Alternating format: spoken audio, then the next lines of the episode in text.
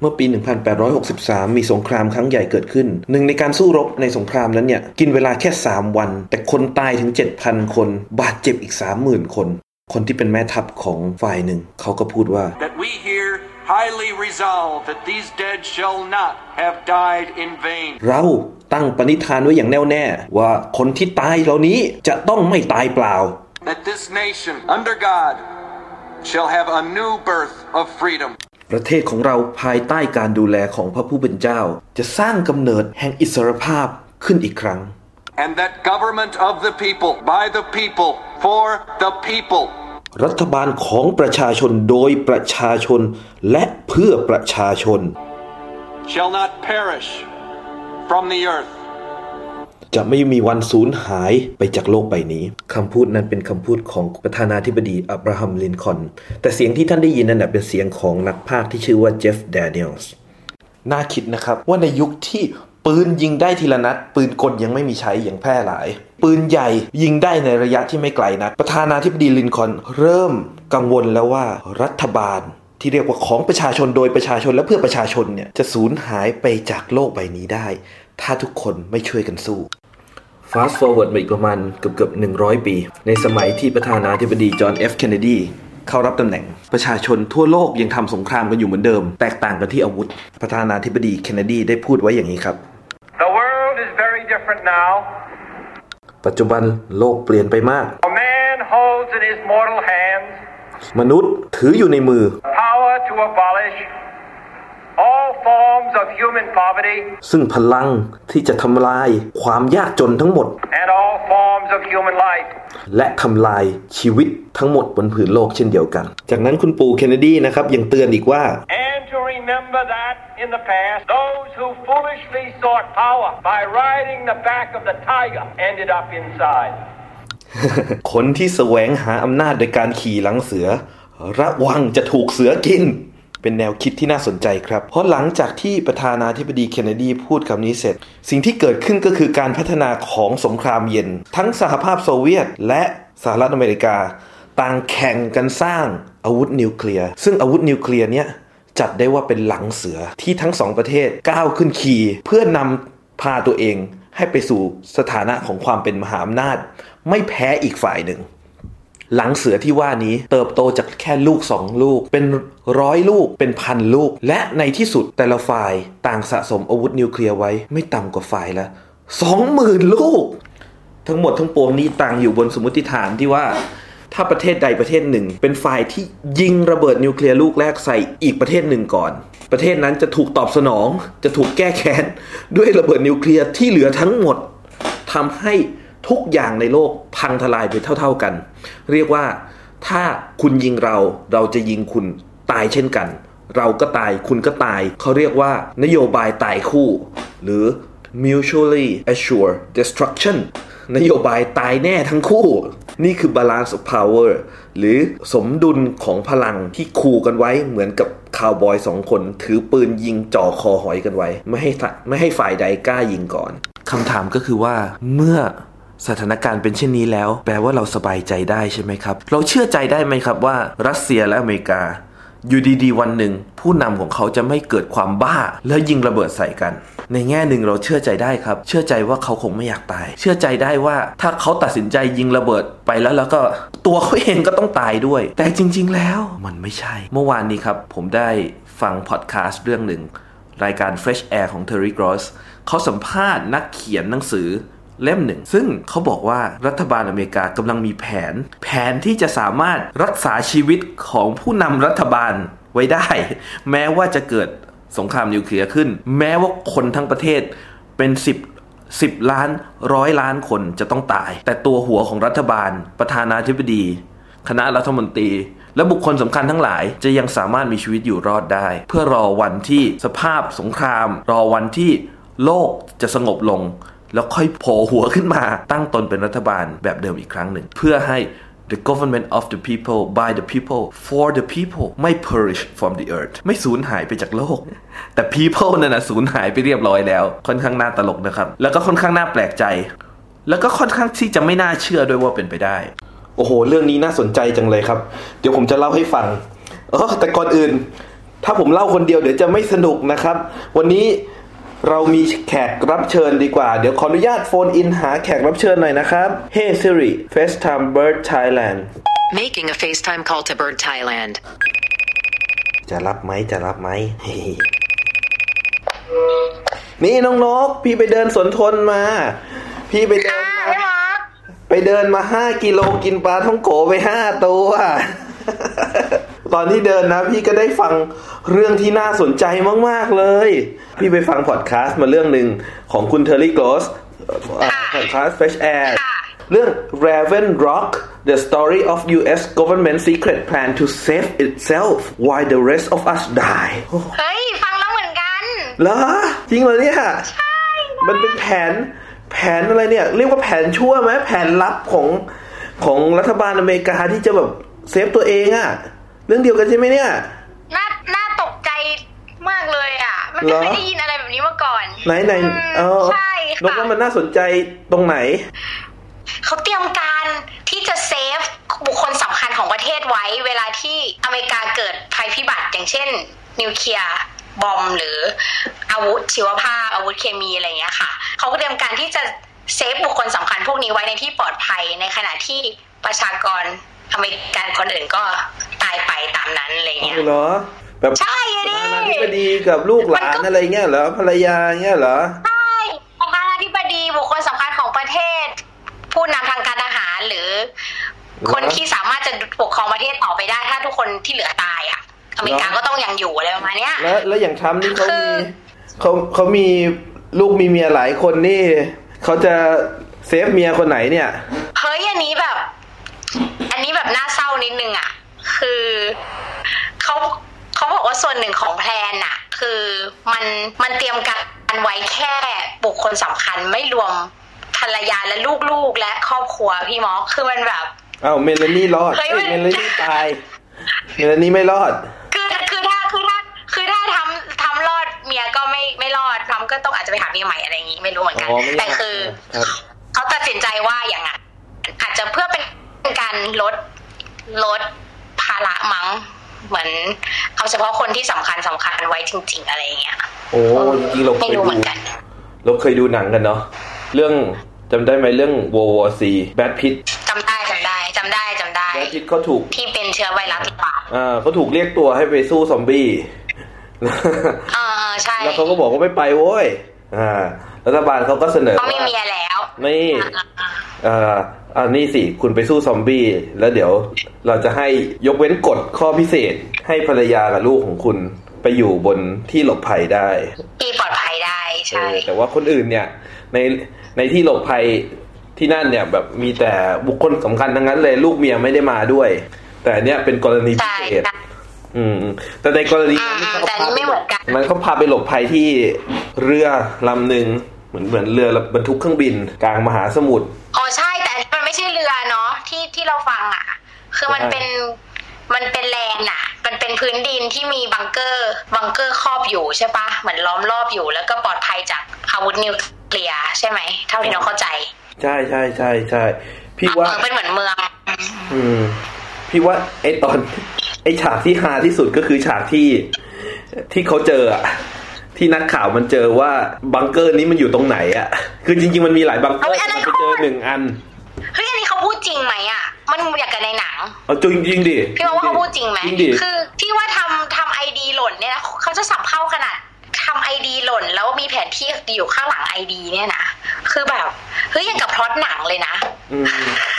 คือจริงๆเอ้ยเดี๋ยวก่อนเดี๋ยวท่านผู้ชมไม่เข้าใจเราต้องเล่าให้ฟังอ๋อค่ะก็คือคุณคนที่เขียนหนังสือเล่มเนี้ยเขาชื่อคุณแกเร็ตกราฟ G R A F F เขาบอกว่าเขาเป็นแมกกาซีนคอลัมนิสต์มาตั้งนานแล้วเขียนเรื่องเกี่ยวกับพวกความมั่นคงของชาติอะไรพวกเนี้ยแล้ววันนึงก็มีเพื่อนของเขามาบอกว่าเฮ้ยไอ้แกเร็ตดูนี่ดิเก็บอะไรได้วะก็หยิบให้ดูปรากฏว่าเป็นแบบบัตรประจำตัวของข้าราชการระดับสูงคนนึงแล้วก็ที่ทำงานในหน่วยความมั่นคงอะไรสักอย่างทั้งนี้แหละแล้วแกเร็ตกราฟเขาบอกได้เดี๋ยวเอาไปคืนเจ้าของให้ก็รู้จักคนแต่ก็ไม่รู้เขาคืนจริงป่ะนะเขาไม่ได้บอกว่าเขาคืนจริงป่ะแต่เขาบอกว่า เขาหยิบมาดูแล้วก็พลิกไปพลิกมาก็พบว่าข้างหลังเนี่ยมันมีแผนที่ลายแดงรับอยู่ว่าให้เดินทางไปที่ถนนเส้นนี้เส้นนี้เส้นนี้เลี้ยวซ้ายตรงไหนเลี้ยวขวาตรงไหนแต่ก็ไม่ได้บอกว่าพาแผนที่เนี่ยมันพาไปไหนไอ้แกลเลตนี่ก็หยิบ Google Map ขึ้นมาเลยครับแล้วก็ตามแผนที่นี้ไปเรื่อยๆคอยไล่ไปดูทีละเลี้ยวทีละเลี้ยวแล้วก็พบว่ามันเป็นแบบเดิร์ทโรดอ่ะเป็นถนนลูกรังแล้วก็พบว่าถนนลูกรังเนี่ยมันไปเดดเอนมันไปหยุดที่ภูเขาลูกหนึ่งซึ่งแบบภูเขาลูกนั้นมันไม่มีอะไรมันไม่ใช่แหล่งท่องเที่ยวมันไม่ใช่อุทยานแห่งชาติมันไม่ใช่ที่ที่แบบว่าคนเขาไปเดินป่ากันอะไรทั้งนั้นเลยแล้วพอเขาไปดูสถานที่เขาพบว่ามันเป็นประตูคอนกรีตขนาดใหญ่แล้วก็ว่าโอ้ my god แล้วมีประตูใหญ่มากอย่างนี้ก็คือว่ามันจะต้องมีไว้สำหรับทำอะไรสักอย่างแน่เขาก็เลยไปค้นหาข้อมูลเพิ่มเติมมาว่ามันจะต้องเกิดอะไรขึ้นแล้วนกของสายที่เขาพูดว่าสิ่งก่อสร้างพวกนี้พวกบังเกอร์นี้มันมีมาตั้งแต่สมัยโควอร์ค่ะพี่ม็อกใช่ไหมใช่มีมาตั้งแต่สมัยนั้นตั้งแต่สมัยการทำทงตั้งแต่สมัยเคนเนดีอะไรพวกเนี้ยเขาบอกว่าสมัยCuban Missile Crisis Cuban Missile Crisis ก็คือสมัยที่มีโอกาสสูงสุดในประวัติศาสตร์เลยที่จะเกิดสงครามนิวเคลียร์ระหว่างมหาอำนาจขึ้นจริงๆช่วงนั้นก็เป็นช่วงที่เราตัดสินใจว่าโหคงจะต้องมีหลุมหลบภัยอะไรสักอย่างนึงแล้วเดิมเนี่ยเขาตั้งใจว่าจะทำหลุมหลบภัยให้ประชาชนทุกคนด้วยนะเอ้าเหรอคะครับเขาบอกว่าจะทำให้ทุกคนเลยแล้วก็ทุกคนจะได้ปลอดภัยอย่างน้อยก็เฉพาะในเมืองใหญ่ๆเพราะว่าในต่างจังหวัดในดินแดนชนบทไม่ใช่ว่าคนชนบทเขาชีวิตไร้ค่านะแต่ว่าระเบิดลูกนึงมันคงทำคนหายไปทั้งชนบทไม่ได้มันก็คือไม่ค่อยกี่คนไงพื้นที่ความหนาแน่นประชากรมันต่ำกว่าค่ะแต่ว่าพื้นที่ในเมืองเนี่ยมันหนาแน่นกว่าดังนั้นเนี่ยก็ต้องมีบังเกอร์ไว้ให้แล้วก็คงไม่ใช่ทุกคนที่จะวิ่งเข้าบังเกอร์ทันหรอกแต่อย่างน้อยก็เซฟชีวิตคนไว้ได้บางส่วนก็ยังดีไปๆมาๆอ๋อแสดงว่าประชาชนอเมริกันเขาก็รู้ว่ามีบังเกอร์อยู่แล้วรู้ว่ามีการสร้างบังเกอร์ขึ้นแล้วกระจัดกระจายอยู่ตามที่ต่างๆตอนนั้นพี่อยู่พิตต์สเบิร์กพี่ก็เห็นป้ายชี้ไปนะว่าอันเนี้ยคือทางไปนิวเคลียร์ for out shelter ที่เบอร์ลินเราไม่เคยเห็นเลยค่ะที่เบอร์ลินก็มีป้ายนี้ตามเมืองต่างๆแต่ปรากฏว่าบังเกอร์พวกนั้นมันเป็นบังเกอร์เล็กๆมันเป็นบังเกอร์จิ๋วๆแต่ไอ้บังเกอร์ใหญ่ๆเนี่ยมันมีไว้ให้สำหรับพวกระดับบิ๊กๆเท่านั้นน่ะ VIP เท่านั้นใช่ต้องอยู่ในสนชคสชถึงเอ้ยหมายถึงแล้วก็ไม่ใช่นะในคอนเฟสใน government ค่ะใช่ๆเข้าได้ไม่กี่คนเท่านั้นถึงจะเข้าได้เขาเรียกว่าเขามีแผนทั้งหมดเลยว่าถ้าประธานาธิบดีดันตายไปจากการถูกถล่มครั้งแรกเขาก็มีคนมารับตำแหน่งแทนเอ้ยอันนั้นแบบเซอร์ไพรส์มากคือแบบเยอะมากแล้วไม่ใช่แค่ประธานาธิบดีใช่ไหมคือทุกคนเลยทั้ง Secretary ofหรืออะไรอ่ะคนที่ดูทหารเขาชื่ออะไรนะคะกลาโหมแล้วรัฐมนตรีกลาโหมแล้วรัฐมนตรีกลาโหมต่างประเทศต่างประเทศอะไรทุกอย่างรองประธานาธิบดีแล้วก็ไปถึงอะไรนะประธานรัฐสภาค่ะคือพวกนั้นทุกคนจะต้องหาบุคคลที่เป็นคล้ายๆทายาทมารับช่วงต่อการบริหารของเขาอ่ะเรียงแถวเป็นหางว่าวเลยอ่ะแล้วคือมีการวางแผนแบบเขาเรียกว่าอะไรอ่ะครอบคลุมมากคือให้ส่วนหนึ่งของบุคคลพวกนี้อยู่เมืองอื่นด้วยอ่ะในกรณีที่วอชิงตันโดนจุดตีใช่ไหมคะก็คืออย่างน้อยต้องมีทายาทของบุคคลสำคัญพวกนี้ที่ยังมีชีวิตรอดและสามารถที่จะมาบริหารแล้วก็ทำให้อเมริกากลับมาเป็นประเทศอีกครั้งหนึ่งได้คือมันเป็นเวลแพลนมาก ฟังแล้วอึ้งอ่ะอึ้งในมันสมองโอ้ใช่ไอ้เรื่องนี้นะพี่เคยอ่านหนังสือของโรเบิร์ตเกตเขาเป็นอดีตรัฐมนตรีกลาโหมสมัยจอร์จ W บุชแล้วก็สมัยโอบามาเขาบอกว่าตอนที่โอบามาเข้ารับตำแหน่งประธานาธิบดีอ่ะในพิธีสาบานตนนะครับที่วอชิงตันดีซีอ่ะเขาก็จะต้องมีเรียกว่าทายาททางการเมืองที่กำหนดเอาไว้ว่าอันดับ1 2 3 4 5เขาบอกว่าคณะรัฐมนตรีทั้งหมดอ่ะจะอยู่ที่เดียวกันทั้งหมดไม่ได้พร้อมๆกันจะต้องมีอย่างน้อย1คนที่ได้รับมอบหมายเป็นผู้รอดชีวิต designated survivor แล้ว designated survivor เนี่ยจะต้องไปอยู่ที่ห่างจากคนอื่นๆน่ะในระยะที่ระเบิดนิวเคลียร์มันทำลายล้างไม่ถึงอ่ะดังนั้นเนี่ยระหว่างที่ทุกคนมากระจุกตัวอยู่ในวอชิงตันดีซีซึ่งตอนนั้นพี่ยังกลัวอยู่เลยว่าสมัยถ้าโอบามาได้รับตำแหน่งแล้วถ้าเกิดมันมีใครยิงระเบิดเข้ามาตรงนั้น พายว่ามันตายกันหมดแล้วรัฐบาลหายไปหมดแล้วแบบอเมริกายังไงประเทศแตกเหรอใช่ไหมสมัยโอบามารับตำแหน่งนี่คือเป็นเรียกว่าจำนวนคนที่เข้ามาร่วมงานนั้นน่ะเยอะเป็นประวัติการนะครับนี่คือประชาชนธรรมดาด้วยแต่ว่าพวกรัฐมนตรีเขาก็มากันเยอะมากเหมือนกันเรียกว่าทุกคนเลยทุกคนอยากจะมาคราวนี้โรเบิร์ตเกตเขาก็อาสาเองบอกว่าผมอาสาไม่ร่วมงานนี้ก็คือถูกส่งไปอยู่ที่อื่น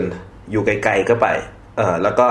ถ้าเกิดว่าทุกคนตายหมดโรเบิร์ตเกตก็จะขึ้นมาเป็นประธานาธิบดีโรเบิร์ตเกตเป็นรัฐมนตรีกลาโหมเหรอคะตอนนั้นกลาโหม Defense Department ใช่ Secretary of Defense ชื่อย่อเขาชื่อ SecDef Secretary of Defense แสดงว่าอเมริกาเขาก็มีกลไกแล้วก็เตรียมการเรื่องนี้อยู่แล้วเป็นปกติที่ว่าจะต้องมีคนสำคัญใช่ๆๆแยกตัวออกไปใช่ครับแล้วตอนนั้นฟังอีกรายการนึงรายการรู้สึกจะ Radio Lab หรือไม่ก็รายการ This American Life นี่แหละเขาสัมภาษณ์คนที่เป็นรัฐมนตรีเกษตรคนหนึ่งซึ่งรัฐมนตรีเกษตรเนี่ยเป็นอันดับท้ายๆของการขึ้นรับตำแหน่งแทนเลยคือคนอื่นต้องตายไปคนอื่นก่อนหน้าเขาอะต้องตายไปให้หมดก่อนอะเขาถึงจะได้เป็นประธานาธิบดีแต่ว่าก็คือมีสิทธิ์รับตำแหน่งนี้เหมือนกันเขาบอกว่ามันมีอยู่วันหนึ่งที่ไม่มีใครอยากจะพลาดโอกาสนั้นเลยคือโอบามา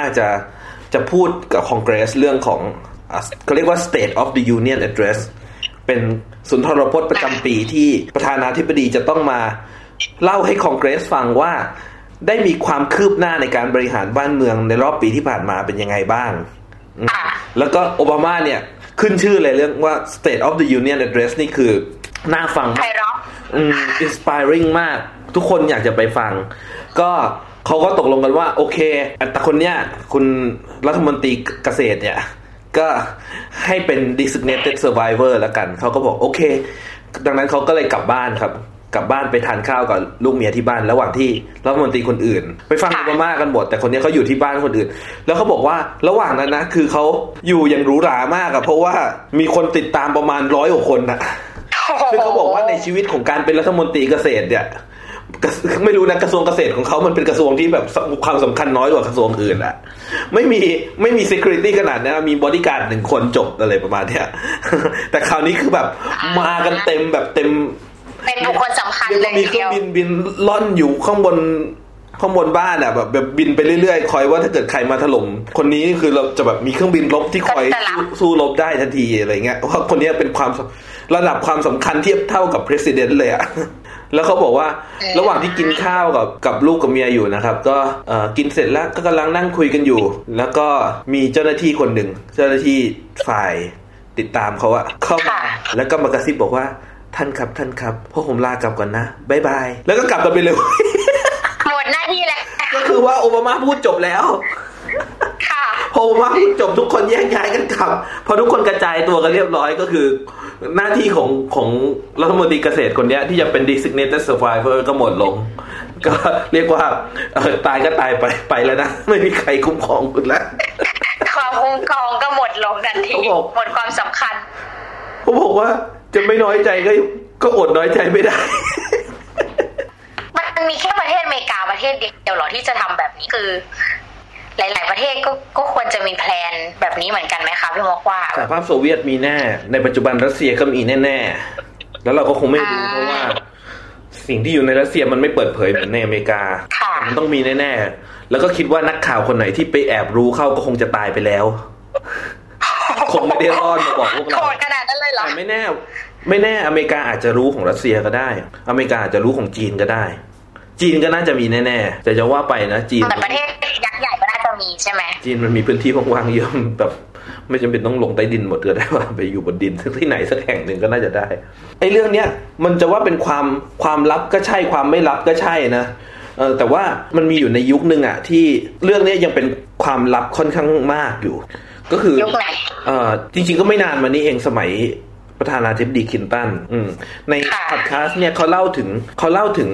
policy advisor ที่ปรึกษาทางนโยบายของคลินตันคนหนึ่งที่ชื่อจอร์จสเตฟานอโพลิส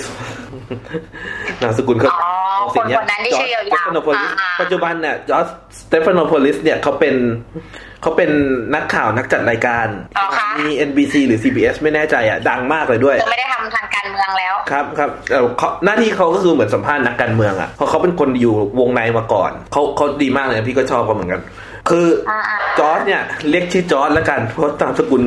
แกสะกดออกเสียงยากจอร์จเนี่ยเขาก็เป็น policy advisor อยู่แล้ววันหนึ่งเขาก็ไปนั่งกินเหล้ากับเพื่อนเขาซึ่งเป็นนักเป็น screenplay writer เป็นอะไรนะนักเขียนบทละครน่ะเขียนบทละครชื่อแอรอนซอคินแล้วก็ชนแก้วกันพอจอร์จเมาได้ที่มันก็เริ่มอยากอวดของก็ห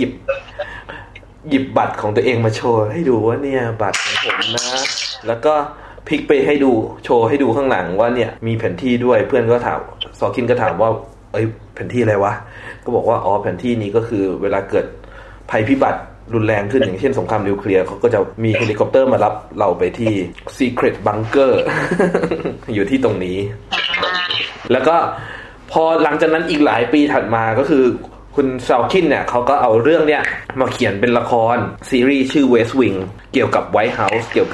กับ President นะครับว่าพอมันมีเหตุการณ์ร้ายแรงเกิดขึ้นเนี่ยพวกสตาฟของ White House เนี่ยก็ต่างที่จะต้องรีบหยิบ ID ของตัวเองขึ้นมาดูว่าตัวเองจะต้องไปหลบภัยที่หลุมไหนเพราะว่าแต่ละคนอาจจะไปคนละหลุมกันเพื่อแบบแยกกันเราอยู่อะไรเงี้ยโอ้แล้วคราวนี้คุณผู้หญิงอีกคนนึงชื่อดีดีไมเออร์เขาอยู่ในอะไรอะวงผู้จัดละครนั้นด้วยครับเขาก็นั่งดูอยู่เขาก็บอกว่าเฮ้ยเดี๋ยวในฐานะที่คุณจ้างเรามาเป็นที่ปรึ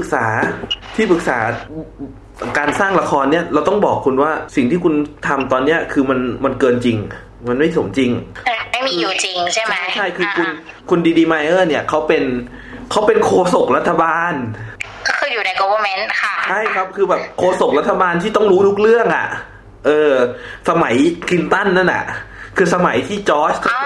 โนโพลิสเนี่ยเป็นที่ปรึกษานโยบายดีดีไมเออร์ก็เป็นโฆษกรัฐบาล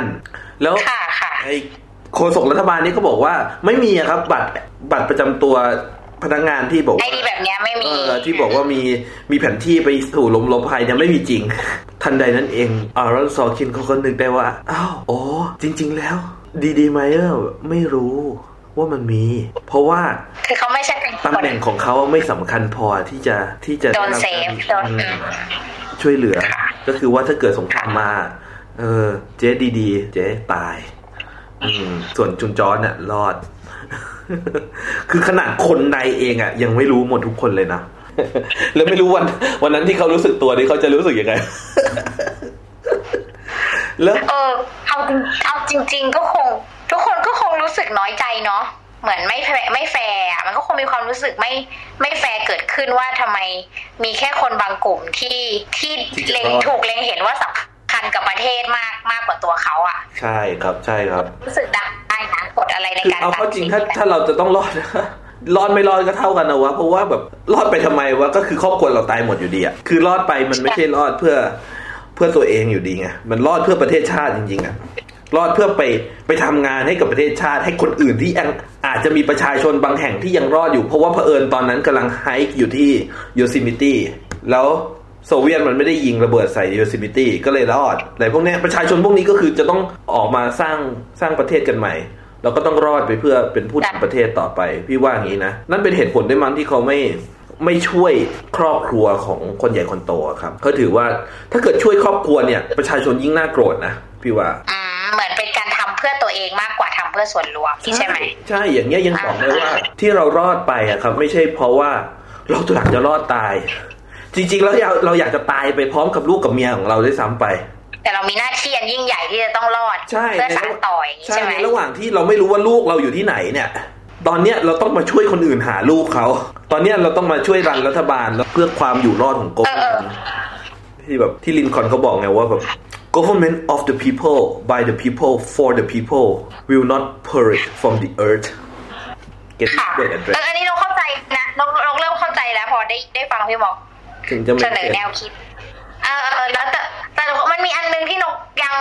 สงสัยนิดนึงก็คือนอกจากเขาเซฟ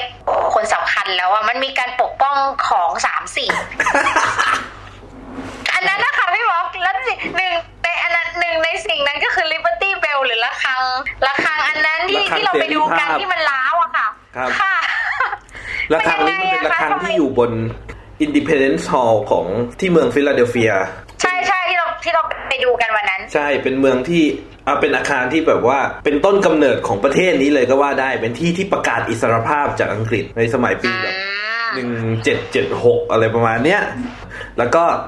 ค่ะมันเป็นระฆังที่แขวนอยู่ข้างบนแล้วก็เรียกว่าเขาตีระฆังเนี่ยการตีระฆังนี้ก็ถือว่าเป็นการประกาศเสรีภาพเขาตีกันจนระฆังมันร้าวอ่ะแล้วเขาก็ถอดมันลงมาเก็บไว้อย่างดีในลักษณะที่มันยังร้าวๆอยู่แล้วก็ใครจะเข้าไปดูเนี่ยจะต้องตรวจอาวุธเลยนะต้องแบบเปิดพุงให้เขาดูด้วยจำได้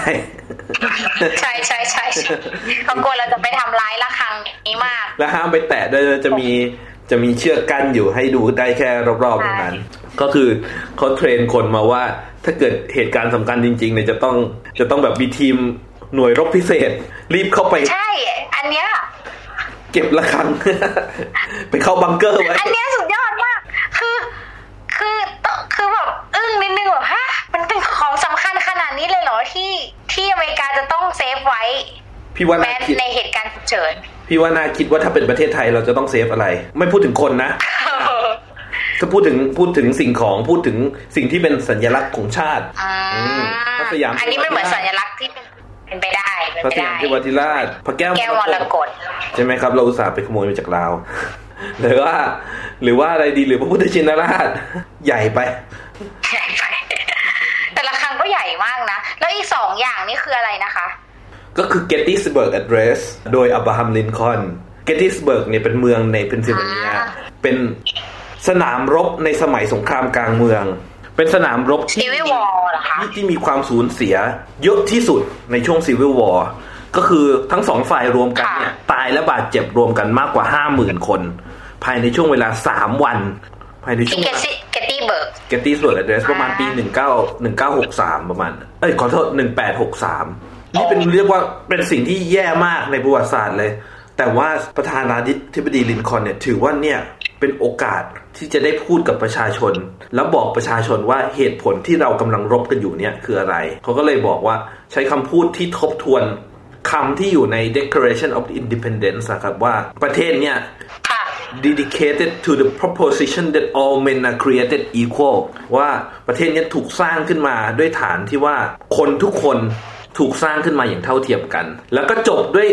จบสปีชเนี่ยด้วยถ้อยคำที่ว่า The government of the people by the people and for the people will not perish from the earth รัฐบาลนี้ของประชาชนโดยประชาชนเพื่อประชาชนจะไม่มีวันสูญหายไปจากโลกนี่คือคำประกาศของลินคอล์นแล้วก็แน่นอนสุนทรพจน์ฉบับเนี่ยเรียกว่า Gettysburg Address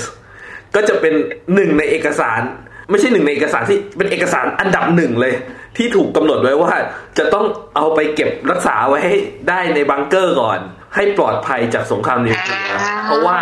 ต้นกำเนิดของประเทศของเราเนี่ยอยู่ในเอกสารฉบับนี้เรียกว่าแน่นอนมันไม่ใช่ Declaration of Independence ใช่ไหมครับแต่มันเหมือนเป็น Second Declaration เลยอะเพราะว่าประเทศกำลังจะแตกแล้วลินคอล์นสั่งให้มันเกิดขึ้นมาใหม่เรียกว่า A New Birth of Freedomคือตัวฉบับนี้ส่วนเอกสารฉบับหนึ่งที่ต้องเซฟไว้ก็คือแน่นอนคำประกาศเสรีภาพ Declaration of Independence แต่สิ่งที่สำคัญน้อยกว่าคำประกาศเสรีภาพนี่ก็คือสิ่งที่เขาคงดูตัวอย่างมาจากประเทศไทยว่าหากไม่เป็นไรร่างใหม่ได้อ๋อร่าง Constitution นะครับรัฐธรรมนูญของเขาเพิ่งมีมาแค่ฉบับเดียวเองนะครับโอ้จะร่างใหม่อีกสัก16-17 ครั้งก็ไม่ยากนะครับมาปรึกษาประเทศเราได้นะ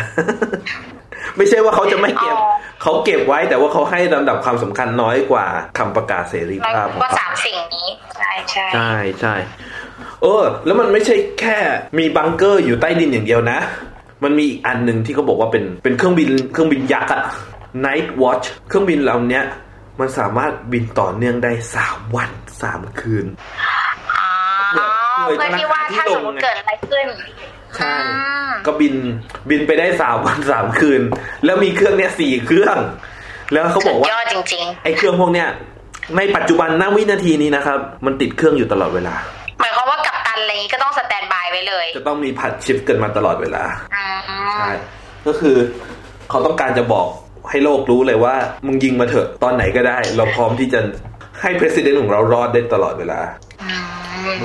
ที่เจ๋งก็คือถึงประธานาธิบดีตายก็มีคนอื่นมาเป็นประธานาธิบดีแทนใช่ใช่ใช่แต่ไม่ประธานาธิบดีตายก็ไม่เป็นไรเรื่องที่พี่ว่าน่าสนใจมากเลยนะก็คืออันนึงที่เขาพูดไม่ค่อยละเอียดเท่าไหร่อ่ะครับก็คือเรื่องนิวเคลียร์ฟุตบอล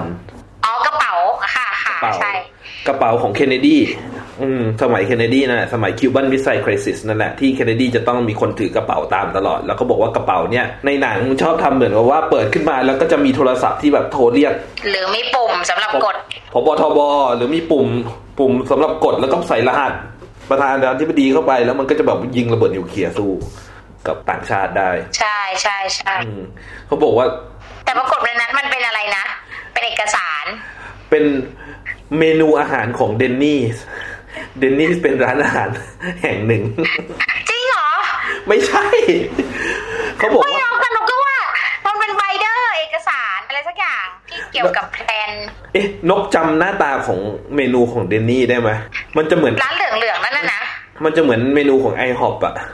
ก็คือมันจะแผ่นใหญ่ๆแล้วมันก็จะมีภาพสวยๆไงมันจะไม่ได้มีแค่แบบว่าข้อความอย่างเดียวอ่ะมันจะมีภาพสวยๆให้ชัดเจนแล้วจัดเป็นเซต1เซต2เซต3เขาบอกข้างในมีภาพทุกเมนูครับใช่มันก็จะเป็น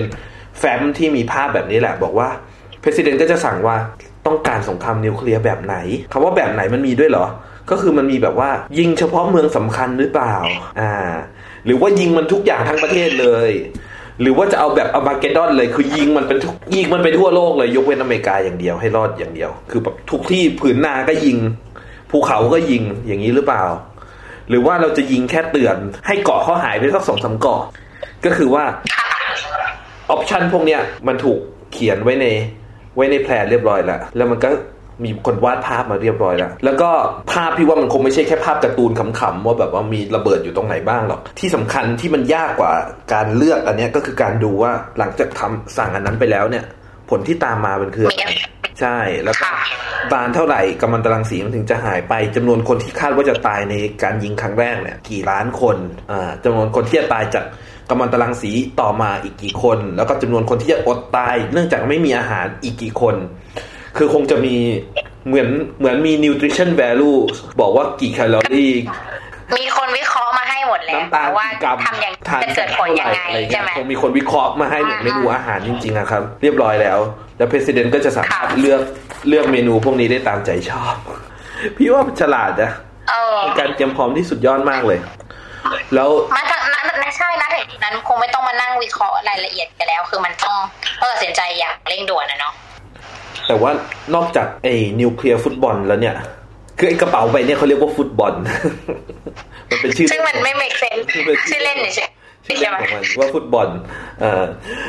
นอกจากไอ้นิวเคลียร์ฟุตบอลแล้วในกระเป๋าใบเนี่ยสำหรับประธานาธิบดีน่ะมันจะมีกระเป๋าฟุตบอลอีกกระเป๋านึงสำหรับรัฐมนตรีกระทรวงยุติธรรมซึ่งเนี่ยเป็นสิ่งที่พี่เพิ่งทราบพี่ไม่เคยรู้มาก่อนเลยไม่เคยมีใครบอกว่าไงนะพี่อ่านในพวกนี้เยอะมากเลยนะพี่เคยทำงานในคอนเกรสด้วยแล้วก็เคยดูหนังเคยอ่านหนังสือเยอะยังไม่เคยมีใครพูดถึง Attorney General Football Attorney General เป็นชื่อเรียกของรัฐมนตรียุติธรรมรัฐมนตรีครับเขาบอกว่าข้างในกระเป๋าใบนี้เนี่ยจะมีสิ่งที่มีอยู่ไม่ใช่ปุ่มไม่ใช่อะไรทั้งนั้นแต่เป็นม.44เขาคงไม่ได้เรียกว่าม.44 แต่ว่าผลที่เกิดขึ้นมันก็เหมือนกับม.44 ของบ้านเราเลยก็คือว่าเป็นพระราชกำหนดหรือว่า executive order ต่างๆที่ประธานาธิบดีเขียนสั่งไว้ล่วงหน้าว่าในยามสงครามเปิดกระเป๋านี้ออกมาแล้วเราจะสามารถประกาศภาวะสงครามประกาศกฎอัยการศึกประกาศใช้อำนาจตามม.44 ให้ประธานาธิบดีมีอำนาจเต็มในการควบคุมประชากรในการจำกัดสิทธิเสรีภาพในการทำสงครามในการจับคนที่สงสัยว่าเป็นปฏิปักษ์กับประเทศเนี่ยมาขังรวมกันไว้ให้อำนาจกับประธานาธิบดีเนี่ยเสมือนกับว่าเป็นเผด็จการทหารเลยทีเดียวเพราะว่านี่เป็นสถานการณ์ฉุกเฉินประเทศอยู่ในภาวะสงครามนี่คือว่าอเมริกาที่บอกว่าเป็นประเทศเสรีประชาธิปไตยนะครับทันทีที่เปิดกระเป๋าก็มีม.44ทันทีที่เปิดกระเป๋าฟุตบอล Attorney General ฟุตบอลขึ้นมาเนี่ย ม.44 มีผลบังคับใช้ทันทีทำอะไรก็ได้หมดทุกอย่างเลยเช็คแอนด์บาลานซ์ไม่มีการคานอำนาจไม่มีอีกต่อไปอยากจะยึดสมบัติของใครมาเป็นของรัฐก็ได้เรียกว่าเหมือนรัฐบาลคอมมิวนิสต์เหมือนรัฐบาลเผด็จการทุกอย่างเลยแต่ที่ผ่านมาแต่ก็แปลกเนาะทำไมต้องไปอยู่ในมือคนคุณรัฐมนตรียุติธรรมก็เพราะว่าเขาเป็นนักกฎหมายในโดยตำแหน่งถือว่าเป็นนักกฎหมายที่มีอำนาจสูงสุดในประเทศในขณะนั้นเนี่ยครับไม่นับศาลนะศาลเป็นฝ่ายตุลาการในฝ่ายบริหารเนี่ยผู้ที่มีความเชี่ยวชาญทางด้านกฎหมายสูงสุดก็คือ Attorney General ก็คือรัฐมนตรียุติธรรมแล้วเขาก็คือกำหนดอะไรไว้อย่างนี้เนี่ยพี่ก็ว่ามีไว้อย่างนี้แล้วมันดีเหรอใช่ไหมมันดูเหมือนน่าจะเป็นจุดอ่อนของประเทศเนาะแล้วก็อีกอย่างหมายถึงมีไอ้มาตราสึกเนี่ยเหรอม.44 พวกเนี้ยเพราะแบบอเมริกาก็ประกาศว่าตัวเองเป็นแบบพวกประชาธิปไตยอ่ะแต่มาคิดอีกทีนึงไม่แต่มันก็ในสถานการณ์ฉุกเฉินมันก็เป็นไปได้ที่น่าจะมีประโยชน์มากกว่ากันควบคุมใช่แล้วสิ่งหนึ่งที่ฝ่ายตรงข้ามจะต้องคิดสมมุติว่าถ้าโซเวียตเนี่ยมองว่าอเมริกาเป็นประเทศประชาธิปไตยที่ทุกสิ่งทุกอย่างในการตัดสินใจของประธานาธิบดีจะต้องคำนึงถึงสิทธิเสรีภาพของประชาชนจะต้องคำนึงถึงระบบการตรวจสอบเช็คแอนด์บาลานซ์ระบบการคานอำนาจโซเวียตก็คงถูกเชื้อเชิญให้ว่ามันน่ากระตื้มมันเล่นน่าส่งอะไรแกล้งมันเล่นเพราะว่ามันคงจะตัดสินใจอะไรไม่ทันน่ะเพราะเราตัดสินใจได้ทันทีไงคือผู้นำของพรรคคอมมิวนิสต์ในโซเวียตยูเนี่ยนเนี่ยสามารถตัดสินใจสั่งการอะไรได้ทันทีเลยในขณะที่อเมริกามันต้องไปปรึกษากันหลายฝ่ายมันต้องไปคุยดูว่าขัดรัฐธรรมนูญหรือเปล่าอะไรพวกเนี้ยในแง่นั้นก็คือรัฐบาลประชาธิปไตยถือว่าเสียเปรียบรัฐบาลครับดังนั้นเนี่ยการที่มี Attorney General Football เนี่ยถึงเป็นอาวุธของอเมริกาที่บอกว่าอ๋อใช่เราเป็นประชาธิปไตยตลอดเวลานะครับแต่อย่าลองดีนะครับถึงจุดหนึ่งเราจะสามารถเป็นเผด็จการได้ยิ่งกว่าพวกคุณอีกดังนั้นอย่ามาลองดีกันแล้วโอ้โหพี่ว่ามันเป็นการคิดที่โคตรรอบคอบเลยนะแล้วค่อนข้างโหดมากเลยทีเดียวขู่กันหลายชั้นหลายซ้อนใช่แล้วถ้ามันถึงจุดนั้นจริงๆอ่ะประชาชนอเมริกันจะยอมเหรอวะแต่ถึงจุดนั้นเขาคงไม่คิดถึงเรื่องสิทธิเสรีภาพอะไรแล้วล่ะเพราะแบบมันเห็นอยู่ว่าระเบิดนิวเคลียร์มันกระจายอยู่ด้วยใช่แล้วก็คงต้องตัดสินใจเด็ดขาดไปเลยแบบที่เราฟังความเห็นของประชาชนไม่ได้แล้วนะพี่ว่าเขารู้ลึกจริงๆแล้วรู้ลึกจนกระทั่งทำให้คนที่สัมภาษณ์อ่ะตกใจเลยด้วยซ้ำที่คุณเคยสัมภาษณ์แล้วคุณแกเรตเนี่ยเขาเล่าให้ฟังว่าโอ้โหที่ Raven Rock นะอยู่ที่เพนซิลเวเนียมันเป็นภูเขาลูกหนึ่งใหญ่แล้วก็ในภูเขาเนี่ยมีการเจาะภูเขาเข้าไปแล้วก็เหมือนกับว่าทำให้ภูเขาตันๆน่ะกลายเป็นกะลาแล้วข้างในก็คือเป็นที่โล่งๆหมดเลยแล้วมีตึกอยู่ข้างในอะครับมีคาเฟ่เรียตึก3ชั้นใช่ไหมที่เขาพูดโรงพยาบาลFire Department มีสถานีดับเพลิง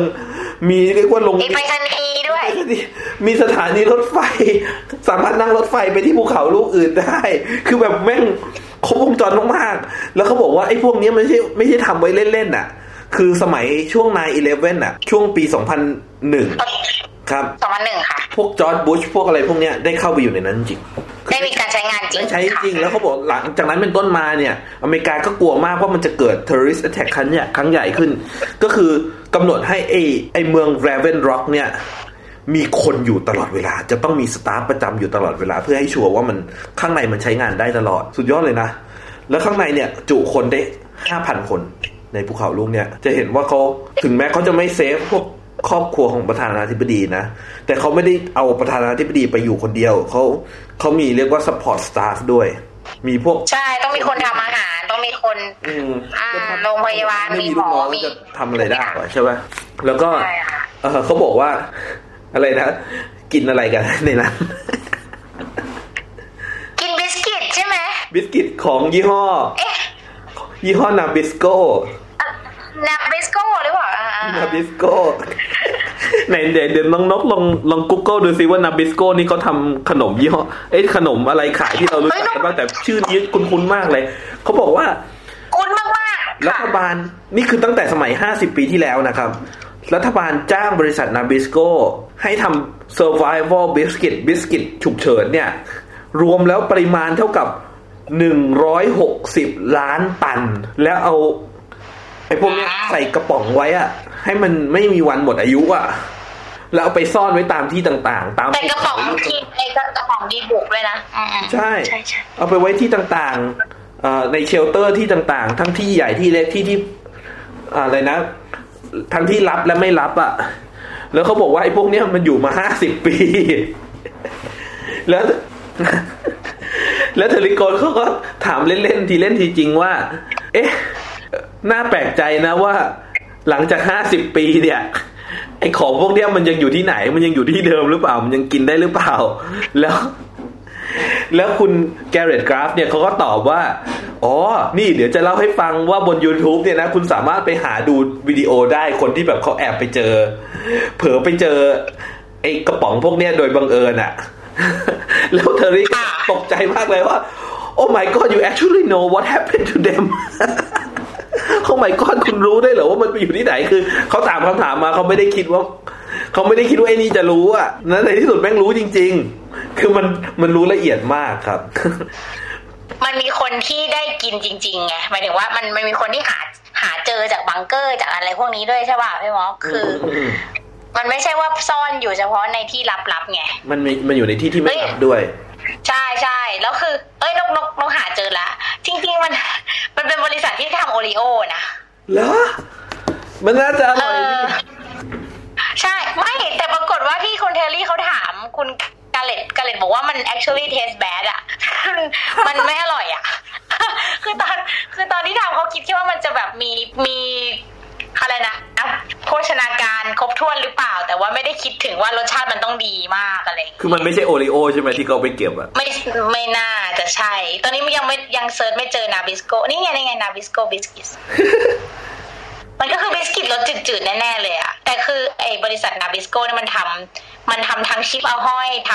ำลีสทำโอรีโอนะโอ้ยของอร่อยทั้งนั้นเลยนะครับใช่ๆๆๆโอรีโอไว้สัก50ปีเนี่ยตอนนั้นพี่ก็อายุสัก80กว่าก็มากินอาจจะได้เป็นสาเหตุการตายของเราเลยก็ได้ถ้างั้นเรามีเรื่องเล่าแล้วนกเวลาเอาโอริโอไปแจกนิสิตนักศึกษานะเราต้องบอกเขาว่าเนี่ยรู้ไหมว่ามันมีความสำคัญทางประวัติศาสตร์วันหนึ่งคุณอาจจะต้องกินอันนี้ไปจนวันตายจนกว่าท้องฟ้าจะสว่างขึ้นอีกครั้งหลังจากก้อนเมฆรูปเห็ดมัชรูมคลาวด์ได้ปกคลุมท้องฟ้าไปทั่วคุณอาจจะต้องกินได้เป็น1ปีเรียกว่า160ล้านตันนะนกมันน่าจะกินได้เป็นปีป่ะไม่แล้วอันนี้คือเขาคงไม่เอาไอ้ที่ผลิตเมื่อ50ปีที่แล้วมาให้กินตอนนี้มั้งไม่แน่เขาผลิตไปเยอะมากถ้ามันไม่เสียจะทิ้งทำไมอะครับในเมื่อมันไม่เสียเนาะประชากรเขาเพิ่มขึ้นเขาก็อาจจะต้องเพิ่มจำนวนบิสกิตขึ้นมั้งแต่เขาไม่ได้เซฟทุกคนนะเขาเซฟเฉพาะคนที่อยู่ในรัฐบาลใช่ใช่ใช่แต่พี่ว่าเรื่องที่น่าสนใจมากกว่านี้ก็คือว่าเขาไม่ได้กล่าวว่าคนจะกินไอ้บิสกิตนี้อย่างเดียวอันนี้บิสกิตเนี่ยเอาไว้กินตอนที่มันยังโผล่หัวออกมาข้างนอกไม่ได้ฉุกเฉินค่ะแต่เขาได้มอบหมายให้กระทรวงหนึ่งเป็นมีหน้าที่ในการแสวงหาอาหารมาให้คนกินนั่นก็คือกระทรวงเกษตรใช่กระทรวงเกษตรเนี่ยจะมีอำนาจแล้วก็มีหน้าที่ที่สำคัญมากในยุคหลังสงครามนิวเคลียร์เพราะว่ากระทรวงเกษตรเนี่ยจะมีความรู้ความเข้าใจว่าโอ้โหพืชพันธุ์อันไหนที่มันกินได้เห็ดอันไหนกินได้เห็ดอันไหนกินแล้วตายอันไหนเป็นยาอันไหนง่ายอันไหนเป็นสมุนไพรนะพัฒนาการดีใช่แล้วอันไหนน่าจะปลอดภัยจากกัมมันตรังสีมากที่สุดอันไหนเหมาะสำหรับพื้นดินแบบนี้อย่างเงี้ยนะเรียกว่า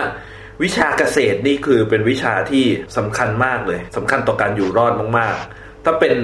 เมืองไทยนี่นะเราคงต้องมอบหมายไว้เลยว่านี่นะถ้าเกิดสงครามนิวเคลียร์ขึ้นนะครับกระทรวงเกษตรครับมหาวิทยาลัยเกษตรศาสตร์และแม่โจ้มีหน้าที่ในการแสวงหาอาหารมาให้ผู้คนกินอาหาร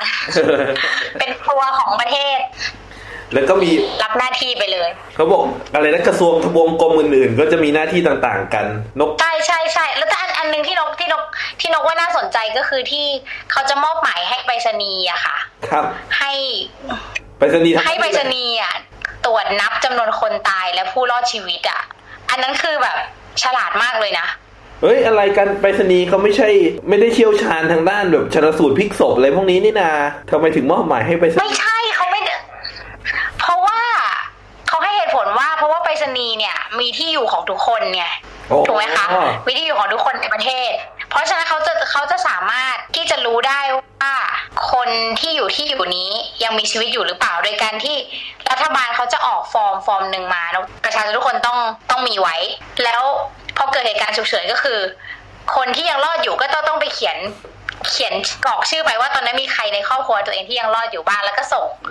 ส่งกลับไปให้ไปรษณีย์ไปรษณีย์ก็สามารถจะรวบรวมแล้วก็รู้ได้ว่าตอนนี้คนที่รอดมีจำนวนเท่าไหร่และอยู่ตรงไหนบ้างของประเทศอ่ะซึ่งมันเป็นหน้าที่ที่สำคัญนะโอ้ดังนั้นเนี่ยเรื่องของการส่งจดหมายการส่ง postal mail อะไรพวกนี้จดหมายแบบโบราณเนี่ยคงยังไม่มีทางสูญจะกลับมามีความสำคัญยังมีความสำคัญมากเลยเพราะว่ามันมีความมันมีคุณค่าอยู่ที่รัฐบาลหน่วยงานหนึ่งจะได้รู้ที่อยู่ของเราในยามที่เกิดเหตุการณ์ฉุกเฉินนะครับดังนั้นเป็นคุณค่าของไปรษณีย์จริงๆแล้วถ้าเกิดพวกไปรษณีย์เขาแบบเขาอยากจะโฆษณาความสำคัญของหน่วยงานตัวเองนะเขาต้องบอกเลยมึงยากมึงตายมึงจะคิดถึงตูนะครับเป็นหน้าที่ที่สำคัญมากเพราะว่าเอาเขาจริงๆไม่ว่าจะพยายามจะช่วยชีวิตคนที่รอดแค่ไหนอะคนที่ตายไปมันต้องมากกว่าคนที่รอดอยู่ดีใช่แต่เราก็มันก็มีประโยชน์มากในการที่จะรู้ว่าคนที่รอดอยู่ตรงไหนบ้างแล้วจะได้เอามาจับกลุ่มรวมกันแล้วก็ญาติเราอยู่ไหนเนาะใช่หาญาติที่พัดหลงกันหรือสร้างประเทศขึ้นมาใหม่ได้อะไรอย่างเงี้ยครับซึ่งถือว่าเขาก็วางแผนไว้ละเอียดถี่ถ้วนมากจริงๆใช่เอ๊แล้วคนที่รอดมาแล้วเนี่ยเขาคงมาอยู่ในบังเกอร์ทั้งหมดไม่ได้ใช่ไหมครับเขาคงต้องไปหาที่หลบภัยที่ลี้ภัยอยู่แบบอยู่ในเมืองเก่าๆก็คงไม่ได้เพราะคงโดนระเบิดไปหมดแล้วเขาจะไปอยู่ที่ไหนนั่นดิก็คงต้องหาที่ใหม่ที่ปลอดภัยจากรังสีรัฐบาลก็คงต้องดูส่วนนี้ใช่ไหมใช่ใช่ใช่อันนี้พี่ว่าเป็นเรื่องที่น่าสนใจมากที่สุดเลยนะเขาบอกว่า National Park Service จริงเหรอแล้วก็ Forest Service ก็คืออุทยานแห่งชาติแล้วก็สำนักอะไรกรมป่าไม้อะต่อไปจะไม่ได้มีหน้าที่ที่จะอนุรักษ์ผืนป่าธรรมชาติแล้วอันนั้นหน้าที่นั้นได้จบลงไปแล้วหน้าที่ต่อไปก็คือจะต้องช่วยกันหาที่อยู่ให้กับประชาชนนี่เป็นหน้าที่ของกรมป่าไม้และอุทยานแห่งชาติเพราะว่าหน่วยงานเนี้ยเป็นหน่วยงานที่รู้วิธีการเอาตัวรอดในป่ามากที่สุดและสามารถให้คนเนี่ยเข้าไปอยู่ในผืนป่าซึ่งผืนป่าเนี่ยใน Wilderness ใน National Park ทั้งหลายเนี่ยครับน่าจะเป็นพื้นที่ที่กว้างใหญ่มากพอและปลอดภัยมากพอจากการโจมตีของนิวเคลียร์เพราะว่าถ้าเกิดคุณมีระเบิดนิวเคลียร์อยู่คุณคงตั้งใจจะศัตรูมันคงตั้งใจจะยิงเมืองมากกว่าคงไม่ยิงมาใส่คือใครมันจะมายิงหมีที่โยเซมิตี้ล่ะใช่ไหมครับคุณคงไม่ได้แค้นหมีมันคงจะแค้นคนนะกินซี่แบร์ที่เยลโลสโตนอะไรอย่างงี้ใช่ดังนั้นเยลโลสโตนโยเซมิตี้อะไรพวกเนี้ยน่าจะรอดหรือว่าลอสพาเดรสเนชั่นแนลฟอเรสต์ที่ซันตาบาร์บาร่าของเราเนี่ยก็น่าจะรอดอาจจะรอดเราอาจจะไปลี้ภัยที่ฟอร์บูชแฟลตได้ที่เราเคยเดินไฮไปใช่ไหมครับเราอาจจะไปลี้ภัยที่มาติลิฮาฟอลได้อาจจะไปลี้ภัยที่Tuolumne Meadows อะไรอย่างงี้ Tuolumne Meadows นะ University ใช่นะใช่นะ น่าจะรอดได้ครับดังนั้นเนี่ยคุณค่าของอุทยานแห่งชาติคุณค่าของผืนป่าเนี่ยมันมีค่ามากกว่าเพียงแค่กระแสอนุรักษ์นะมันมีคุณค่าต่อการเอาชีวิตรอดของเราในยุคหลังสงครามนิวเคลียร์ด้วยคนที่จะทำหน้าที่นี้ก็คงเป็นพวกปาร์คเรนเจอร์พวกเจ้าหน้าที่พิทักษ์ป่าเจ้าหน้าที่อุทยานพวกนี้ใช่ไหมใช่ใช่ใช่แล้วก็ดังนั้นเนี่ยถ้าเกิดว่าอยู่ดีๆประธานาธิบดีทรัมป์ประกาศยกเลิกการคุ้มครอง National Park ทั้งหมดสั่งให้เข้าไปตัดไม้ทำลายป่าทั้งหมดเลยเนี่ยสั่งให้เข้าไปขุดน้ำมันได้ตามชอบใจในพื้นที่ป่าสงวนทั้งหลายนะครับระวังให้ดีเถอะถึงจุดหนึ่งมันไม่ใช่แค่สภาพอากาศที่จะแปรปรวนถึงจุดหนึ่งถ้าเกิดว่าเกิดสงครามขึ้นมาจริงๆในสถานการณ์ฉุกเฉินร้ายแรงจริงๆมึงยังไม่มีบ้านอยู่ใช่ใช่จะไม่มีบ้านอยู่เพราะว่าป่าหมดแล้วเหลือแต่บังเกอร์เล็กๆบังเกอร์พวกนี้อยู่ไปสักพักนึงอาหารก็หมดออกซิเจนก็หมดจะอยู่ยังไงถ้าไม่มีป่า อันนี้เป็นเรื่องอาหารเรื่องที่อยู่อาศัยใช่ไหมเรื่องปัจจัยที่5คือเรื่องการเงินใช่ไหมครับเรื่อง currency เขาบอกว่าธนาคารกลาง Federal Reserve เนี่ยพิมพ์เงินสดไว้ 2,000 ล้านดอลลาร์ไม่ใช่ว่ามีเงินแค่นี้สำหรับเอามาใช้เขากล่าวว่าเขาจะพิมพ์แบงค์หลังจากนี้แต่ว่าในระหว่างที่กำลังเซตอัพลงพิมพ์อยู่อะไม่รู้เขาจะเซตอัพลงพิมพ์ในบังเกอร์ยังไงนะเขาบอกว่าน่าจะใช้เวลาในการเซตอัพประมาณ18เดือนช่วงนี้ก็ใช้เงินประมาณ 2,000 ล้านดอลลาร์เนี่ยเป็นเคอร์เรนซีกันไปก่อนแต่มันมีหน่วยงานของรัฐหน่วยงานนึงซึ่งไม่ภาระหน้าที่ไม่เปลี่ยนแปลงถึงแม้จะเกิดสงครามนิวเคลียร์ขึ้นนั่นก็คือกรมสรรพากร IRS นะ Internal Revenue Service คือในอเมริกาเนี่ยเขามีคำกล่าวที่ติดปากกันเขาบอกว่าสิ่งที่แน่นอนเหนือความแน่นอนอื่นใดเนี่ยมีอยู่2อย่างในชีวิตเราคือ death and taxes ความตายและภาษี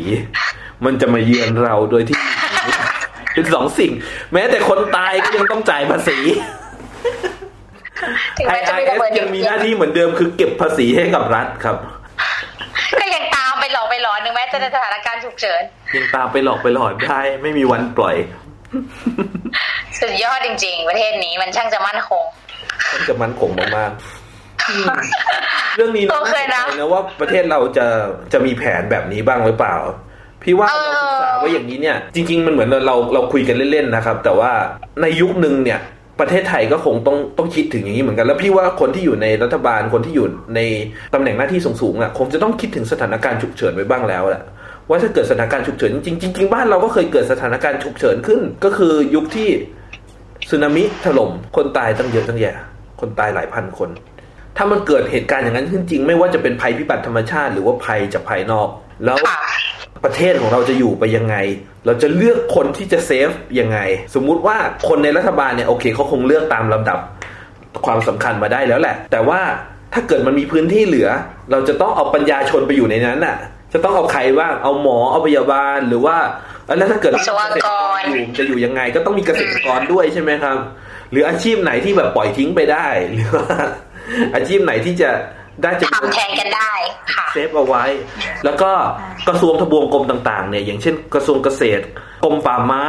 หรือว่าแบงค์ชาติหรืออะไรพวกเนี้ยหน้าที่ก่อนสงครามกับหลังสงครามไม่ใช่สงครามอย่างเดียวนะต่างกันยังไง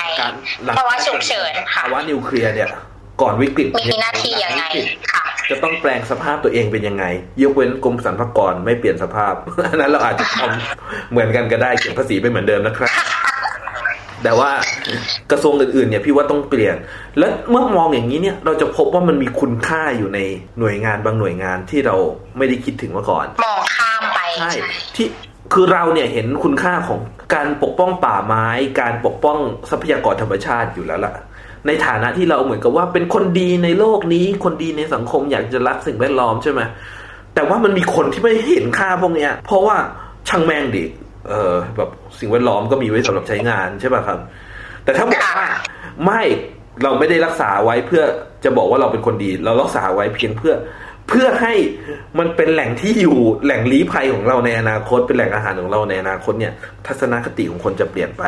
คนจะมองเรื่องสิ่งแวดล้อมเป็นเรื่องของการเอาตัวรอดมากขึ้นแล้วสิ่งแวดล้อมจะได้รับการปกป้องรักษามากยิ่งขึ้นเพื่อประโยชน์ของคนเองเป็นเรื่องที่น่าสำคัญมากเลยนะน่าคิดว่าบ้านเรามีอย่างนี้มากหรือยังเนาะใช่แล้วมันเป็นหรือถ้าไม่มีค่ะมันไม่ใช่เรื่องของการหนีอ่ะมันเป็นเรื่องของการช่วยกันเพิ่มทางรอดของประเทศดีเหมือนกันเนาะที่ได้รู้เรื่องนี้ไม่รู้ว่าคนใหญ่คนโตของบ้านเขาได้มีโอกาสอ่านหรือฟังพอดแคสต์เรื่องนี้หรือยังเนาะหรือไม่แน่เขาอาจจะมีการคิดไว้แล้วแต่ว่าเราไม่รู้มันไม่ได้ใช่ใช่เราไม่มีทางรู้ว่าจริงไม่รู้ก็ดีแล้วครับอย่ามาเซฟเราเลยให้ตายไปเถอะถ้าเกิดจะยิงนิวเคลียร์จริงคุณไปเหนื่อยกันแล้วกันผมขอสบายทำบุญไปเยอะไปทำบุญไปเยอะแล้วคงจะไปดีใช่ไหมคะเยอะเดี๋ยวไปหาสตีฟจ็อบส์ดีกว่านะครับแต่ว่าก่อนจะจบเรื่องนี้เดี๋ยวจะแย้มเรื่องใหม่ให้อีกเรื่องนึงซึ่งไม่รู้จะมาเล่าให้ฟังเมื่อไหร่นะแต่พี่เคยอ่านเรื่องนี้ตั้งนานละแล้วก็เพิ่งพบว่ามันมีบทความที่เพิ่งเขียนมาไม่นานนี่เองโดยนักเขียนชื่อเอ็ดวินเฮดโค้ดนะครับเอ็ดวินเฮดโค้ดนะครับเขาเขียน Financial Times เมื่อวันที่7 เมษายน2017นี่เองปีนี้เองครับเขาเขียนเรื่องหัวข้อว่า Armageddon Architecture Upmarket Bunkers for the Worried Wealthy เรียกว่าเป็นหลุมหลบภัยใต้ดินหรูหราพิเศษสำหรับคนพิเศษอย่างคุณเท่านั้นสำหรับคนโคตรรวยเท่านั้นครับคนรวยเท่านั้นก็คือว่าในขณะที่รัฐบาลวางแผนปกป้องตนเองจากสงครามนิวเคลียร์เนี่ยพวกมหาเศรษฐีในโลกทั้งหลายก็มีบังเกอร์อะไรเหมือนกันเราไม่รู้ว่าเขามีอยู่ที่ไหนบ้างพี่ว่าพี่มาร์คเนี่ยมีแน่พี่ลุงบิลเกตก็คงจะมีด้วยนะครับคุณน้าเจฟเบซอสก็คงจะมีเหมือนกันแล้วบางทีเนี่ยพวกนี้เนี่ยพี่เคยอ่านเมื่อหลายปีที่แล้วไม่หลายปีหรอกประมาณ 2-3 ปีเท่านั้นเองเขาบอกว่ามันมีบริษัทที่เชี่ยวชาญในการสร้างบังเกอร์แบบเนี้ยแล้วเวลาจะขายให้คนรวยมันเป็นบังเกอร์ที่แค่เอาชีวิตรอดไม่ได้มันต้องทำให้หรูหราด้วยคือข้างในมีแบบว่าแฟลตสกรีนทีวีมีโฮมเธียเตอร์มีอาหารอะไรก็ต้องหรูหราไม่ใช่แค่บิสกิตแน่ๆแล้วนานๆทีไอ้พวกเนี้ยมันก็จะหลบอยู่ลงไปใต้ดินเพื่อไปเทสบังเกอร์ของตัวเองก็ยังใช้งานได้อยู่แล้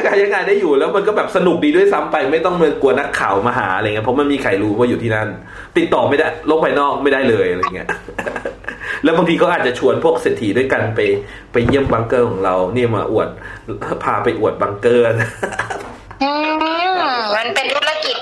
ใช่ๆๆเป็นธุรกิจที่น่าสนใจใช่แล้วพี่ว่ามันคงมีความหรูหราหลายระดับอย่างบิลเกตกับวอร์เรนบัฟเฟตต์เนี่ยอาจจะได้หรูหราสุดยอดเต็มที่ระดับนึงถ้าเศรษฐีระดับกระจอกกระจอกลงมาหน่อยก็คงจะแบบระดับทรัมป์อย่างเงี้ยก็คงจะเป็นทรัมป์ที่ถือว่าถ้าเทียบกับบิลเกตก็ถือว่าเป็นเศรษฐีกระจอกนะก็คงมีบังเกอร์ที่มันแบบไม่ได้หรูหราเท่านั้นอ๋อมันก็คือคอนเซปต์เดียวกับเซฟเฮาส์ที่มันก็มีอยู่แล้วใช่ที่ว่าคนรวยเขาต้องมีเซฟเฮาส์ของเขาไว้หลบภัยหรือใช่ครับค่ะแต่ถ้าคนรวยระดับแบบว่าเบบี้บิลเลนแนร์เงี้ยแบบมีเงินแค่พันล้าน 2,000 ล้านพี่ว่าคงอาจจะเป็นพวกบังเกอร์จัดสรรก็ได้นะไม่รู้เหมือนกัน คือไม่ใช่ไงคือไม่ใช่ว่าบังเกอร์ของคุณต้องมาที่นี่แล้วนี่เป็นรูนี้เป็นของคุณคนเดียวอ่ะคือว่าลงไปแล้วมันก็เป็นอพาร์ตเมนต์ไงคุณก็ได้อยู่ด้วยกันไปคุณก็อยู่อพาร์ตเมนต์นี้คุณก็อยู่อพาร์ตเมนต์นี้แต่ว่าลงทางเดียวกันอะไรเงี้ยเหมือนเป็นคอนโดอ่ะครับคอนโดสุดหรูย่านกลางกรุงพร้อมน่าสนใจแทนที่จะเป็นคอนโดขึ้นไปข้างบนก็เป็นคอนโดลงไปข้างล่างตรงนี้พี่ว่าน่าสนุกมากเลยคือไปดูว่าคนรวยเค้ามีกิเลสไม่สิ้นสุดกันเลยวะคิดถึงชาตินี้ก็แล้วยังคิดถึงชาติหน้าอันนี้เหมือนหาของไว้ใช้ชาติหน้าจริงๆอ่ะเพราะแบบลงไปอยู่ข้างล่างแล้วคนอื่นตายหมดมันจะลงไปทำไมวะ วันนี้ก็ขอบคุณน้องนกนะครับดร.ปิยธิดากำผู้นะครับที่มหาวิทยาลัยแม่โจ้ได้ให้เกียรติมาเป็นแขกรับเชิญร่วมกันในวันนี้นะครับขอบคุณมากครับแล้วก็วันนี้ก็ขอบคุณแหล่งข้อมูลของเรานะครับซึ่งได้แก่บทสัมภาษณ์ของคุณ Terry Gross ในรายการ Fresh Air ของ NPR นะครับได้สัมภาษณ์คุณ Garrett Graffเรื่องหนังสือ Raven Rock นะครับเมื่อวันที่ 21 มิถุนายน 2017 ขอบคุณบทความจากหนังสือพิมพ์ New York Times ซึ่งเป็นการรีวิวหนังสือของคุณ Garrett Graff นี่นะครับรีวิวหนังสือโดยคุณ Justin Volk นะครับ Justin Volk แล้วก็ขอบคุณบทความของ Edwin Headcoat ในหนังสือพิมพ์ Financial Times ฉบับวันที่ 7 เมษายน 2017 แล้วนกมีบทรีวิวของคุณ Walter Isaacson ด้วยใช่ไหมครับรีวิวนั้นวันหลังเดี๋ยวจะมาเล่าต่อละกันคุณวอเตอร์ไอแซคสันเนี่ยเขาก็อ่านหนังสือเล่มนี้เหมือนกันแล้วก็เคยเขียนบทรีวิวไว้เหมือนกันก็ขอบคุณแหล่งข้อมูลเหล่านี้มากๆครับวันหลังมีอะไรสนุกจะมาเล่าให้ฟังอีกนะครับขอบคุณน้องนกค่ะขอบคุณที่ชวนกันมาค่ะสวัสดีครับสวัสดีค่ะผมพนกเดชสุวรรณทัศน์ครับ